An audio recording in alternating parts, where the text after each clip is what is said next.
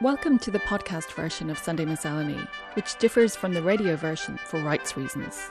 We hope you enjoy the programme. Miss Walsh used to turn her back, lift her skirt, and adjust her suspenders. She had told us to tear a colour, and she trusted us to put our heads down on the desk and go asleep until she ordered us to wake up again. But I used to peep from under my hair and catch her at it. I was amazed that a grown up person, a teacher, could do such a thing. I can still see the blue bloomers, the pink flesh, the white suspender, and the brown stocking. She'd bend over, lift the skirt, look over the shoulder to check that she was invisible, undo the toggle, and settle it into a more comfortable position. Then she'd straighten up Dushigia Halini. And up came our heads, ready and waiting.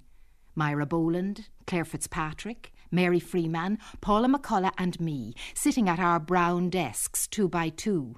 Ink not yet in the inkwell, that excitement was to come. Dull green walls, and the sour smell of old milk and sandwiches. Monday, ham. Tuesday, cheese. Wednesday, a bun. Thursday, brawn. And Friday, butter. She called us her tulips and scallywags, and if we didn't behave, she said she'd hang us by our toenails out the window. But we were good girls, and much as I'd like to have, I never saw a girl hanging by her toenails, her skirt over her head, and her knickers showing suspended overlooking the yard. Every Friday, Miss Walsh would set us a spelling bee. This was the high point of the week for me. I looked forward to it eagerly. I was good at spelling and had cracked the code to difficult words like laughter and daughter. But it wasn't the joy of getting it right or being the best. It was the prize of the iced lolly you got if you got all your spellings right. An iced lolly. Long before fridges in every school, she would send out to the shop at the very last minute for three iced lollies. And first, second, and third would take their pick. What colour would you like? The green one. I dreamed about a green iced lolly just about to melt, the green slush sliding down my throat, sticking to my lips, then sculpting with my tongue a perfect oval that would fit comfortably all in one piece into my mouth. Once, twice, three times, till my throat and palate was frozen, and only my tongue could feel the sensation of the wooden stick. I used to keep the stick and bring it home and show it to my mother. I got all my spellings right today, look. So desperate was my need for a green iced lolly that once I was confronted with a moral dilemma. Miss Walsh was calling out the spellings on Friday and all was going well. I was neck and neck with Claire Fitzpatrick, who sat beside me and was my chief rival for the green iced lolly. Then came a word I couldn't spell, my downfall, my nemesis. Neighbour. I was stumped. I knew I didn't know it. I knew that even by guessing I'd never get it right. My eyes swivelled. Claire Fitzpatrick didn't have the protective arm around her copy, the protective arm that says, Coggers, keep out. She was an open, trusting sort of a girl. One tilt of the head and I'd have it. Thump went my heart. Yes. No. Yes, went my head. Yes. I saw it, and in a flash I had copied it down. Miss Walsh wrote the spellings on the board. I ticked off each one. Correct, correct, correct. Hands up, who got them all right? Up went my hand. Up went Claire Fitzpatrick's hand. Colleen Ma. What colour would you like? I didn't show the stick at home that day.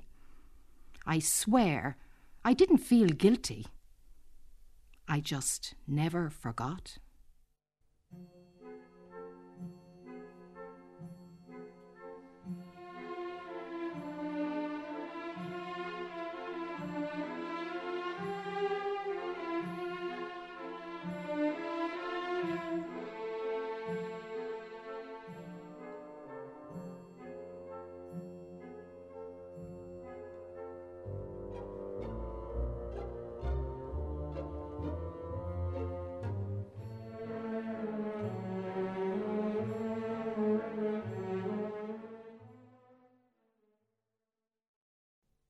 Some years ago, a friend paid me a surprise visit. I have something I thought would interest you, he explained, handing me an old buckled volume. The buckling of the book appeared to be the result of immersion in water. The book had been published in 1865 by one Frederick H. Mares and showed scenes of Dublin and what was then called Kingstown. What made it unusual was the fact that the illustrations were not made from woodcuts or engravings, but were actually real photographs of very good quality, individually pasted onto the pages. The text appearing opposite the pictures was in conventional type print. It was, in fact, one of the earliest examples of photojournalism. But since the half tone method of reproducing photographs in print was still about 20 years in the future, the publisher of the book had no alternative but to use separate photographs. If the edition ran to, say, a thousand copies, and there are 20 illustrations per copy, that meant that 20,000 photo prints had to be individually hand developed and printed, then separately placed in the books. Extremely labour intensive, as contemporary jargon would have it. My friend's small children had found the book in the attic where they were playing, and what better fun than to pretend that the book was a boat and sail it in the water tank, also situated in the attic. Hence the buckled condition of the book, but since real photographs are actually washed in water as part of the final development process, these ones had survived a second watery ordeal without showing any sign of damage. And thus I came to own a small set of some of the best early photographs taken of Dublin.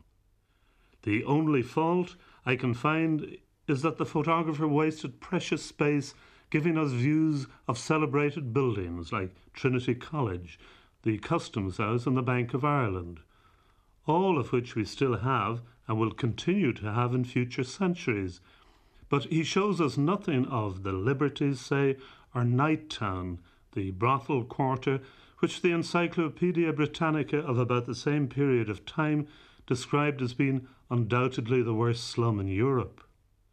The seamy side of Dublin is just not shown. Photography was evidently a respectable business for and about respectable persons. What a great pity. As it was, so perfect were the photographs, I was able to use them as illustrations on the cover of the Dublin magazine, which I was then editing. Photography was in its very early years in 1865. A little more than 20 years earlier, Fox Talbot in England and the painter Daguerre in France had simultaneously hit on the solution of making permanent the images seen in the camera obscura. This camera without film had been in existence for centuries and was much used by artists, particularly when expressing complex architectural detail and perspective. What Fox Talbot and Daguerre discovered was that certain metallic salts are sensitive to light and that light leaves its impression upon them. This was the origin of film as we know it. The process was made public in 1839, both Daguerre's and Fox Talbot's. Daguerre's was of finer quality, but his was one of these one off processes, whereas Fox Talbot's used a paper negative from which could be obtained as many prints as were required. Before the year of 1839 was out, Daguerre's manual on his method had appeared in 30 editions and in six languages. The world was waiting breathlessly for photography, it seems. Ireland was in on the act early. A Belfast engraver named Francis S. Beatty, who had himself been working on methods of making permanent the images in his camera obscura, had abandoned these experiments as soon as he read Daguerre's manual and was producing his own daguerreotypes, as they were called, within a week of publication. The first person in the British Isles, he claimed, to have done so independent of the inventor. Poor Beatty, pioneer of Irish photography, died a pauper, aged 84, in the North Dublin Union and lies buried in an unmarked grave in Mount Jerome Cemetery. The first photographic studio, a gazebo of blue tinted glass built directly over the entrance of what is now the Ambassador Cinema in O'Connell Street, was opened in 1841. Scores more were to follow. And yet there are no photographs left to us of the great national calamity, the famine of 1847. No photos of O'Connell's great meetings. No pictures of the departing coffin ships with their cargoes of human woe. History, even in the making, was not respectable enough, it seems, for the native photographers. But Mathew B. Brady, an Irish American, commemorated with his camera the tremendous holocaust of the American Civil War, making himself into the first war photographer in the process. It was the penny post and the postcard that finally released photography from its prison of respectability in Ireland. Most of our photographic past is based on the 40,000 plates taken by the photographer Robert French for his employer, William Lawrence. Dating from the 1880s, they were simply holiday postcards, but now stored in the National Library, they have been the most treasured heritage of scholar and historian.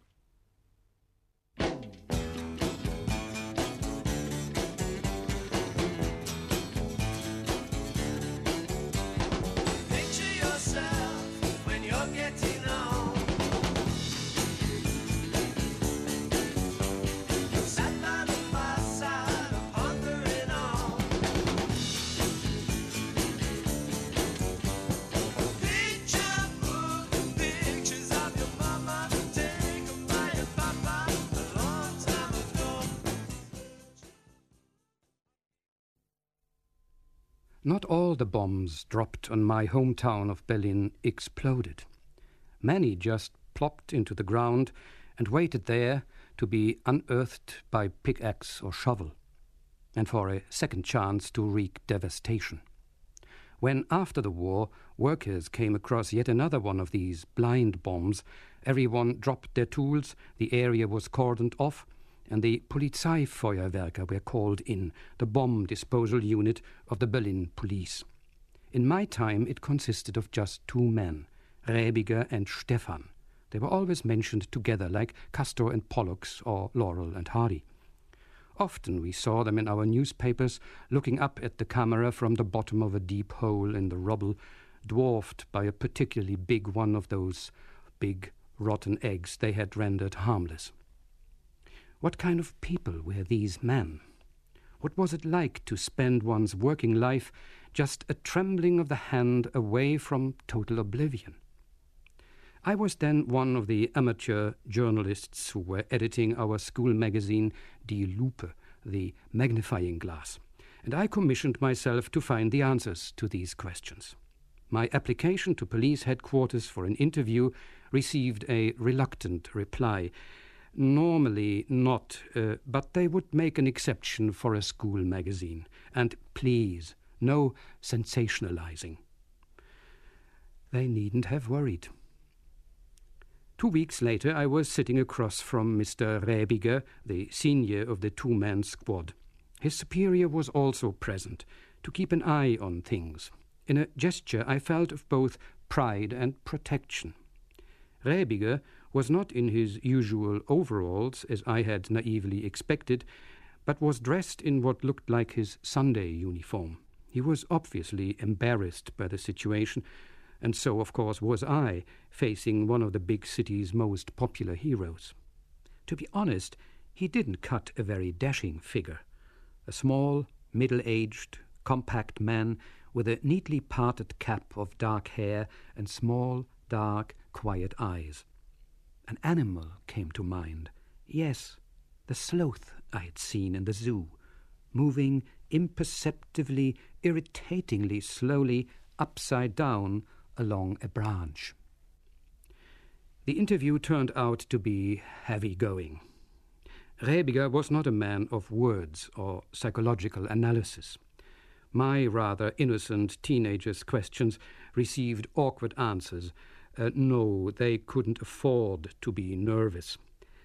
They prepared themselves as well as they could.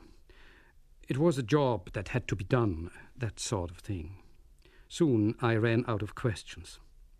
The silence emanating from the man seemed to engulf the stuffy little room. The superior came to the rescue. Why not show the young man some of the tools they were using? Rebiger calmly agreed, took one instrument after another, and gave its name and purpose.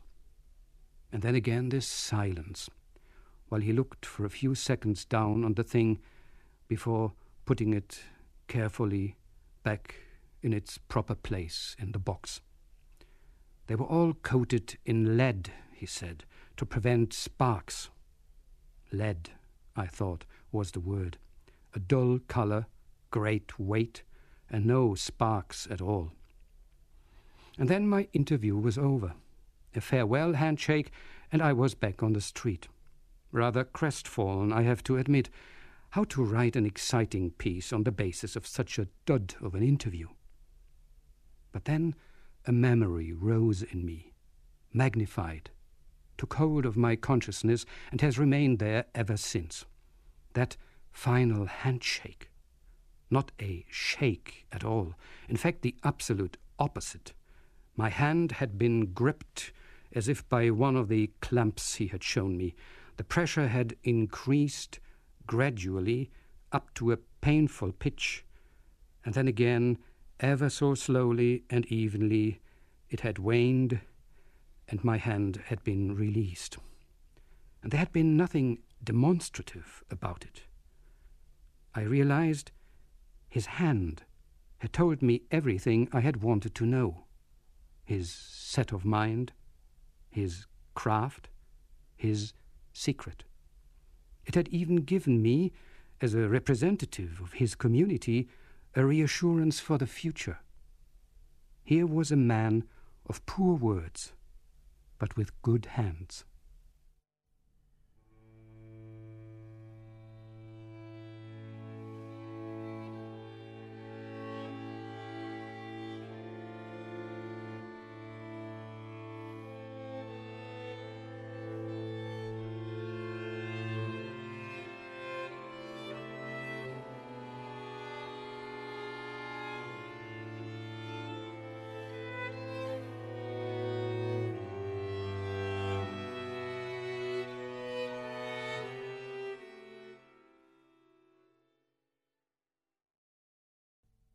I stepped into an antique shop recently and found myself surrounded by clocks of every description, all ticking and tocking at their own paces, and no two faces showing the same time.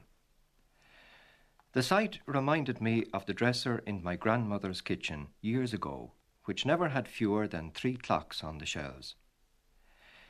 It was impossible to tell the correct time from any of them. The only certainty was that the slowest one was at least an hour and a half fast. The reason for this I never discovered, but each clock was treated with uncommon respect and carefully wound every night at bedtime. Perhaps such behaviour arose from the ease with which we, as a nation, treated time before we became conscious of how materially important each moment is. Indeed, some of the old habits infuriatingly linger on. In those days, functions started when everybody had arrived and ended when everybody had left. This characteristic was aided by the various computations of time. Many of you, I'm sure, remember old time, new time, local time, and that phenomenon of the war years, double summer time. Who could be blamed for being confused? A concert in the parish hall advertised to start at eight o'clock might be intended to commence at seven, or twenty to eight, or eight, or nine o'clock, and it usually did. People did not carry watches in those days, apart from bank clerks, teachers, and railwaymen. For the first two, this may have had a status value. The last group simply used them to calculate how late the train would be. I knew of only one exception to this norm, a man called Frank, whom I now think was one of the last of a particular rural character breed. Winter or summer, Frank wore a waistcoat and had a watch, a big shining pocket watch lodged in the waistcoat and attached to it by an unnecessarily heavy chain to the second buttonhole from the top. It was an open secret that the watch had a dial, but neither hands nor inner workings. Nevertheless, several times during each day, when Frank might be footing turf or tying sheaves of thistly oats, he would straighten up, draw out the watch with exaggerated ceremony, flip open the cover with his thumbnail, gaze at the face, and unfailingly make the same remark Good God, is that the time it is? The rest of us depended on the Angelus bell in the church, which might ring at six o'clock, or five, or twenty to six, or seven. It didn't really matter. Time wasn't that important.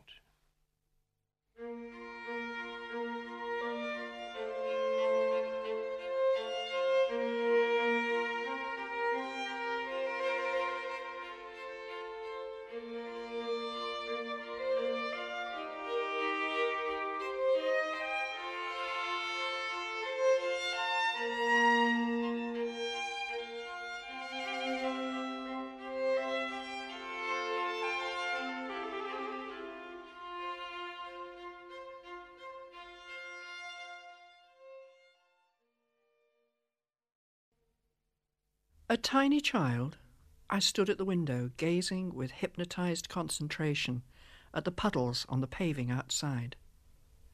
Lances of summer rain gouged craters in the surface of the puddles, while perfect hemispheres of bubbles formed, each crater and each bubble gone as fast as it appeared.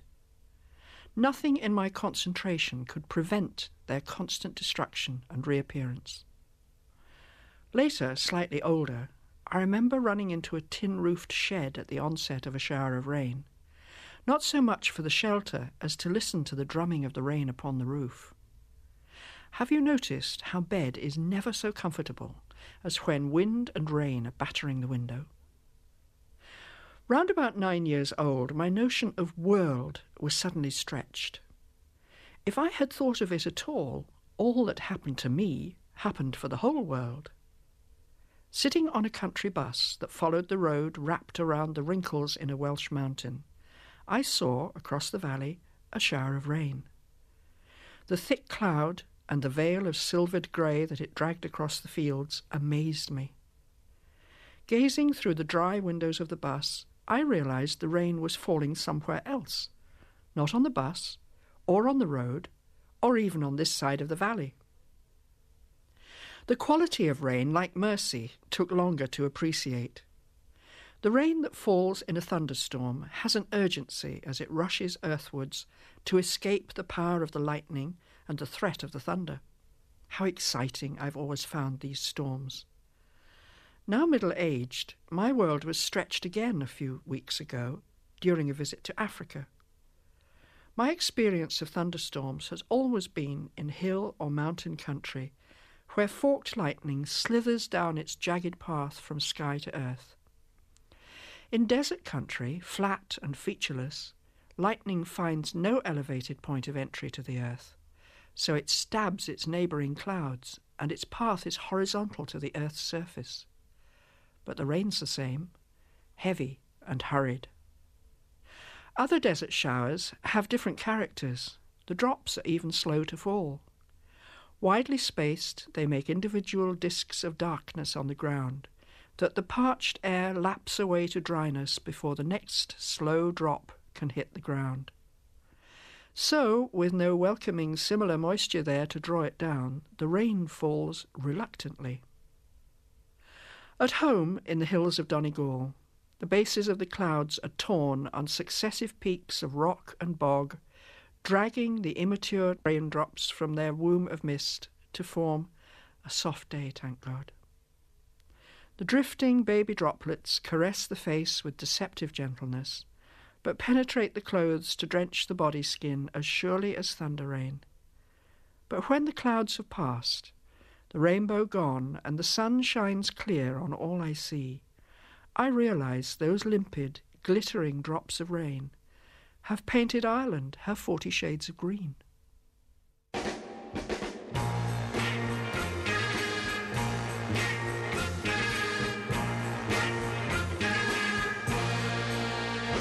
If the rain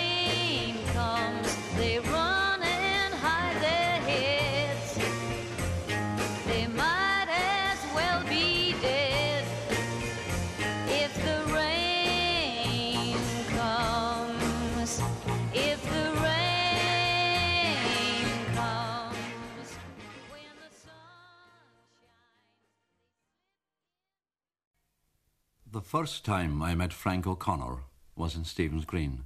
The time, mid morning in the late forties. He lay sprawled, one elbow supporting his angled frame on the dark green bench opposite the bust of James Clarence Mangan. An aureole of bright red berries softened the severity of the poet's stone visage. I was eighteen then, with more sap than sense. Anxious to impress the illustrious Corkman, I began, Mr. O'Connor, look up there at the sky. Wouldn't the clouds remind you of a bundle of old sheep? He sat bolt upright, jerked his leonine head as if he hadn't heard me aright, paused in momentary bemusement, and focused the frost of his brilliant eyes upon me. Where are you from? The words rolled out sonorously with the resonance of a Paul Robeson. Uh, I'm from Kerry, Mr. O'Connor. Hmm, he confided to Mangan's bust. Kerry, Kiri, where they're always blathering. That dismissive judgment pronounced, he began to sing in a rich bass voice, and Kyrie Chmailihe, the accursed Kerryman.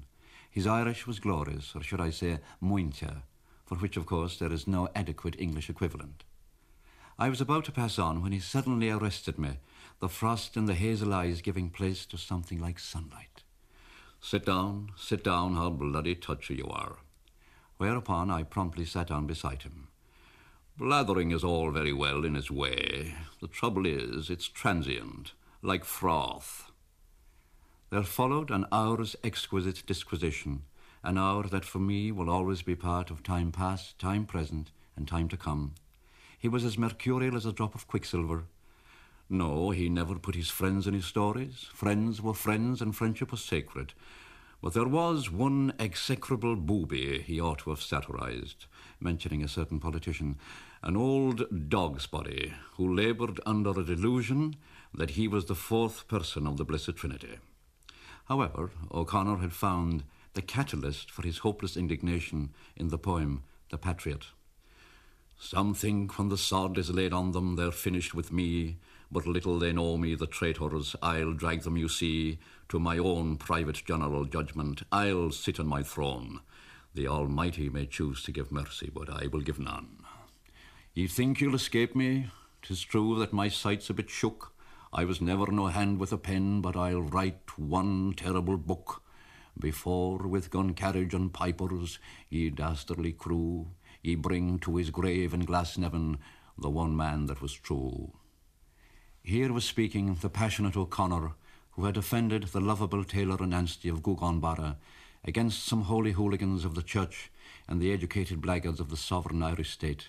That had taken moral courage and loving heartedness, his very greatest qualities, in my opinion, traits sprung from instinctive spirituality as distinct from mere penny catechism religion. It was the eternal Christian innocent and Frank O'Connor that made him tilt at so many nationally accepted but mildewing windmills. Sean O'Faolain has best described this. He was like a man who takes a machine gun to a shooting gallery. Everybody falls flat on his face. The proprietor at once takes to the hills, and when it is all over, and you cautiously peep up, you find that O'Connor has wrecked the place, but got three perfect bull's eyes. Don Quixote would have enjoyed O'Connor that morning in the green. Like a charger snorting for battle, that is, if you can conceive of a charger with horn rimmed spectacles, a bristling moustache, and a sensitive face, he turned to the battleground of the theatre. Sick of the endless intrigue and the bluffing to the medium, he had resigned as a director of the Abbey Theatre in 1939. How did he see the theatre now? Suffering God, we still haven't invented a literature of dramatic criticism. We haven't a Coleridge or a Hazlitt. Look at F.J. McCormick in the Abbey, brilliant performances every other play. But where is the critic to recall them for posterity or to compliment them with matching criticisms? And what's happening to the Irish voice? How do you mean, Mr. O'Connor? All this heartless elocution, everybody sounding alike, all the warmth strangled, the individuality neutered. And why the blazes do they have to imitate the pale anemic accents of the West End? The derivative delinquents, I call them. You don't hear your civilized Londoner being ashamed of his own or of his country's accents, but of course he has a tradition going back to Shakespeare and Marlowe. He went on to tell me how he had written The Road to Stratford. But, but why Stratford? Why, why not the Abbey? Why does the Mohammedan go to Mecca?